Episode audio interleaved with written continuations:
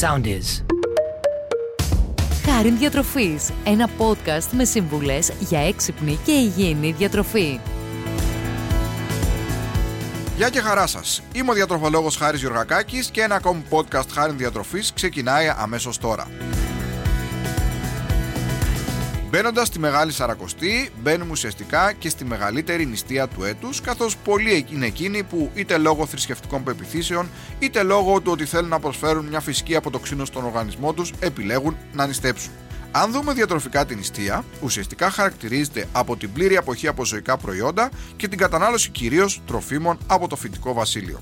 Έτσι, το κρέα, το κοτόπουλο, το ψάρι, τα γαλακτοκομικά και το αυγό τίθενται εκτός διατροφής και δίνουν τη θέση τους στα όσπρια, στα λαδερά, στα ζυμαρικά, στα δημητριακά όπως το ψωμί και το παξιμάδι, στους ξηρούς καρπούς, στα φρούτα και στα λαχανικά.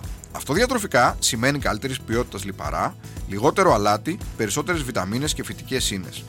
Ωστόσο, ο πλήρης αποκλεισμός τροφίμων όπως το κρέας, το κοτόπουλο, το ψάρι και το αυγό, καθώς επίσης και τα γαλακτοκομικά, μπορεί να έχει ως συνέπεια μειωμένη πρόσληψη σε κάποια απαραίτητα συστατικά, μέταλλα, βιταμίνες και υγνοστοιχεία, τα οποία μπορεί σε κάποιες ομάδες που έχουν ειδικές ανάγκες να δημιουργήσουν προβλήματα.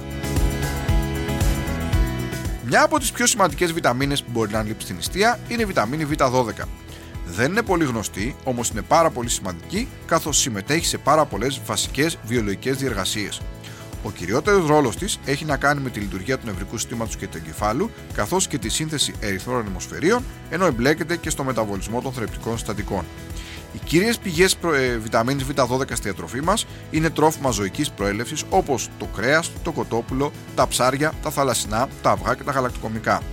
Αντιλαμβάνεται λοιπόν κανείς εύκολα ότι η μειωμένη πρόσληψη αυτών των τροφών στη διάρκεια της νηστείας μπορεί να δημιουργήσει κάποια προβλήματα με κυριότερο από αυτά στην ανάπτυξη αυτό που λέμε ανεμίας. Ομάδες που βρίσκονται σε κίνδυνο είναι τα παιδιά, οι αθλητές, άτομα που έχουν ιστορικό έλλειψη βιταμίνης Β12, οι έγκυες και οι γυναίκες που θυλάζουν. Επίσης στους ηλικιωμένους μπορεί πολύ συχνά να εμφανιστεί έλλειψη βιταμίνης Β12. Άρα λοιπόν όλοι, αλλά ιδιαίτερω όλα αυτά τα άτομα τα οποία αναφέραμε προηγουμένως, θα πρέπει καταρχήν να ξέρουν ότι τα επίπεδα Β12 βιταμίνης είναι καλά, να μιλήσουμε με τον γιατρό τους, ώστε αν θέλουν να νηστέψουν και είναι χαμηλή η βιταμίνη Β12, ενδεχομένως να πάρουν κάποιο συμπλήρωμα διατροφής που να περιέχει Β12, ενώ είναι απαραίτητο να έχουν στην νηστεία τους και τρόφιμα που αποτελούν καλές πηγές βιταμίνης Β12. Και ίσως η καλύτερη νηστήσιμη επιλογή είναι τα θαλασσινά. Τα θαλασσινά λοιπόν δεν πρέπει να λείπουν από το νηστήσιο διαιτολόγιο και αν για πολλούς το υψηλό κόστος λειτουργεί αποτρεπτικά, μια πολύ καλή επιλογή είναι και τα κατεψυγμένα θαλασσινά που δεν υπολείπονται σε βιταμίνη Β12. Βάλτε λοιπόν στη διατροφή σας, αν νηστεύετε 2 με 3 φορές την εβδομάδα τρόφιμα όπως οι γαρίδες, το χταπόδι, τα μύδια, οι σουπιές, το καλαμάρι, Φτιάξτε σαλάτες με θαλασσινά, φτιάξτε ρύζι με θαλασσινά ή κάποιο ζυμαρικό ή κοφτό μακαρονάκι. Επιλέξτε μαγειρευτά φαγητά όπως οι σουπιές με το σπανάκι, το χταπόδι με το μακαρονάκι κοφτό, το καλαμάρι με το ρύζι και το καθεξής, ούτως ώστε να βάλετε τα θαλασσινά στη διατροφή σας και να προσφέρετε την απαραίτητη ποσότητα βιταμίνης Β12 και κατά τη διάρκεια της νηστείας όπου δεν τρώμε κρέας. Το ασβέστιο είναι πολύ σημαντικό, το γνωρίζουμε, είναι πάρα πολύ σημαντικό για την υγεία των οστών και για πολλές άλλες λειτουργίες στο σώμα μας και δυστυχώς η καλύτερη πηγή ασβεστίου είναι τα γαλακτοκομικά προϊόντα. Με δεδομένο όμως ότι στην νηστεία δεν πίνουμε γάλα τουλάχιστον ζωικό, δεν τρώμε γιαούρτι, δεν τρώμε τυρί, άτομα που έχουν αυξημένες ανάγκες σε ασβέστιο, όπως για παράδειγμα αθλητές, γυναίκες στην εγκυμοσύνη, άτομα που έχουν κάποιο εσωτερικό οστεοπενίας ή οστεοπόρωσης, θα πρέπει να προσέξουν ιδιαίτερω.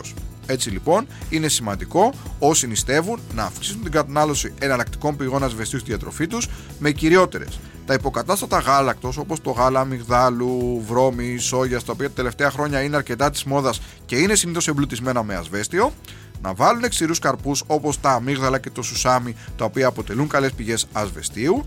Επίσης, προϊόντα του σουσαμιού όπως το παστέλ και το ταχίνι θα μας δώσουν αρκετό ασβέστιο, καθώς και πράσινα φυλλώδη λαχανικά όπως το σπανάκι και το μπρόκολο μπορούν να αποτελέσουν κάποιες εναλλακτικές πηγές ασβεστίου για να εμπλουτίσουμε την νηστεία μας. Σίδηρος. Πάρα πολύ σημαντικός για την λειτουργία του οργανισμού και την παροχή ενέργειας. Δυστυχώς, για όσους νηστεύουν το βρίσκουμε κυρίως στο κόκκινο κρέας, από όπου και απορροφάται καλύτερα. Έτσι, σε άτομα με αυξημένες απαιτήσεις σε σίδηρο, όπως για παράδειγμα οι γυναίκες που βρίσκονται στην εμινορίση και έχουν κάποιο ιστορικό ανεμίας ή χαμηλό σίδηρο, αθλητές, η αποχή από ζωικά προϊόντα για 40 μέρες μπορεί να δημιουργήσει προβλήματα. Άρα λοιπόν εδώ καλό θα είναι να εντάξουμε στη διατροφή μας σίγουρα τροφές οι οποίες είναι πλούσιες σε σίδηρο, με καλύτερη από αυτές και εδώ τα θαλασσινά, όπως είπαμε για τη βιταμίνη Β12. Τα θαλασσινά λοιπόν αποτελούν την καλύτερη πηγή και καλύτερα απορροφήσιμη πηγή σιδήρου από το νηστίσιμο διαιτολόγιο, ενώ το σίδηρο θα το βρούμε και σε τρόφιμα όπως τα όσπρια, όπως τα φιλόδη λαχανικά, το σπανάκι, το μπρόκολο, σε αποξηραμένα φρούτα όπως τα αποξηραμένα βερίκοκα. Όμως θα πρέπει να πούμε ότι ο σίδηρος από τρόφιμα φυτικής προέλευσης όπως τα όσπρια ή ξηρή καρπή δεν απορροφάται τόσο καλά. Γι' αυτό, αν θέλουμε να αυξήσουμε την απορρόφησή του, είναι καλό όταν θα φάμε ένα όσπριο ή θα τρώμε για παράδειγμα ξηρούς καρπούς, δηλαδή πηγές ασβεστίου οι οποίες είναι φυτικής προέλευσης, να συνδυάζουμε κάποια πηγή βιταμίνη C, όπως για παράδειγμα ένα φρούτο ή ένα χυμό. Έτσι, όταν έχουμε ένα πιάτο φακές, καλό θα είναι να προσθέσουμε μπόλικο ξύδι ή λεμόνι ή να συνοδέψουμε με ένα φυσικό χυμό πορτοκάλι, ούτως ώστε να αυξήσουμε την απορρόφηση του σιδήρου από τις φακές μας. Τέλος, μια πάρα πολύ σημαντική βιταμίνη που μπορεί να λείψει κατά τη διάρκεια της νηστεία είναι η βιταμίνη D αποτελεί μια από τις πιο σημαντικές βιταμίνες. Έχουν λεχθεί πολλά τα τελευταία χρόνια για το ρόλο της βιταμίνης D. Δυστυχώς φαίνεται ότι και στη χώρα μας έχουμε σημαντική έλλειψη σε βιταμίνη D σε πάρα πολλούς ανθρώπους. Γι' αυτό θα πρέπει όσο μπορούμε να αυξήσουμε την πρόσληψη βιταμίνης D κατά τη διάρκεια της νηστείας.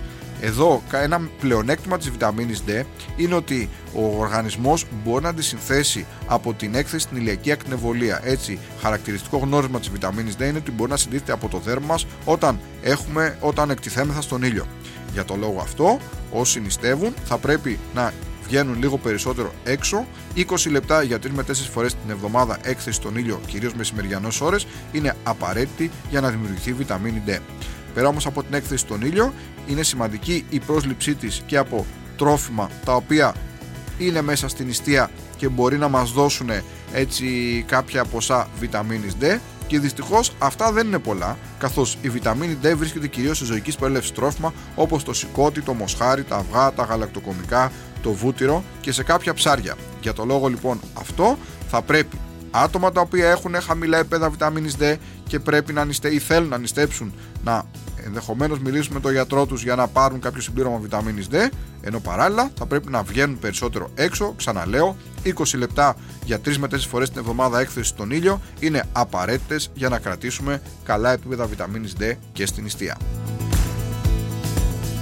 Άρα λοιπόν, για όσους από εσάς επιλέγετε να νηστέψετε, για να υποφεληθείτε από τα ευεργετήματα της νηστείας χωρίς να δημιουργηθούν προβλήματα, Εντάξτε μέσα στο νηστίσιμο διαιτολόγιο περισσότερα θαλασσινά, όσπρια, ξηρούς καρπούς, όλα τα τρόφιμα δηλαδή τα οποία αναφέραμε που μπορούν να αναπληρώσουν ενδεχομένως στοιχεία που μπορεί να λείψουν λόγω της απουσίας ζωικών προϊόντων και αν υπάρχει κάποια έλλειψη, καλό θα είναι να μιλήσετε με τον γιατρό σας ή να ψαχτείτε λίγο περισσότερο πριν την νηστεία, να κάνετε κάποιες εξετάσεις ιδιαίτερως σε σίδηρο, βιταμίνη Β12, βιταμίνη D, ούτως ώστε αν υπάρχει κάποιο πρόβλημα και θέλετε οπωσδήποτε να νηστέψετε, ο γιατρός σας να σας συστήσει να πάρετε και κάποιο συμπλήρωμα διατροφής. Άλλο ένα podcast χάρη διατροφής φτάνει στο τέλος του. Σήμερα μιλήσαμε για την νηστεία. Μέχρι το επόμενο podcast σας εύχομαι να είστε πάντα καλά και να προσέχετε την υγεία σας. Ακολουθήστε μας στο Soundees, στο Spotify, στο Apple Podcasts και στο Google Podcasts.